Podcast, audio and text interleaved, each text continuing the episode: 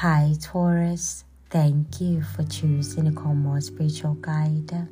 Today's moon phase is full moon. It falls under the house of Pisces. Today's song of the day for you it is by Michael Jackson, and the name of the song it is called Beat It. Taurus, planet Jupiter is under your astrological house right now. Planet Uranus is in retrograde under your astrological house right now. What I'm getting from that energy right there, it is reunion. In the next seven days, I do see some of you, Taurus, reuniting with someone. For some, this is going to be a lover. For others, this is going to be a friend. Taurus, let us now see what messages Spirit has got for you.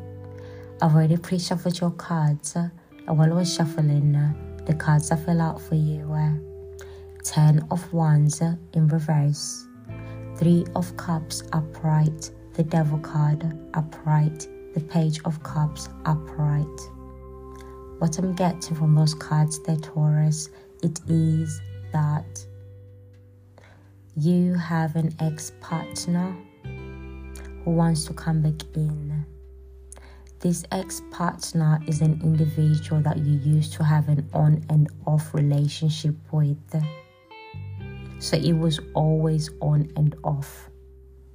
This person wants to come back, but be aware because they have an agenda. For some of you, Taurus, I feel this is because you have a lot of things successfully going on for you, and this is why this person is coming in. I'm not saying they're not genuine, but they do have an agenda.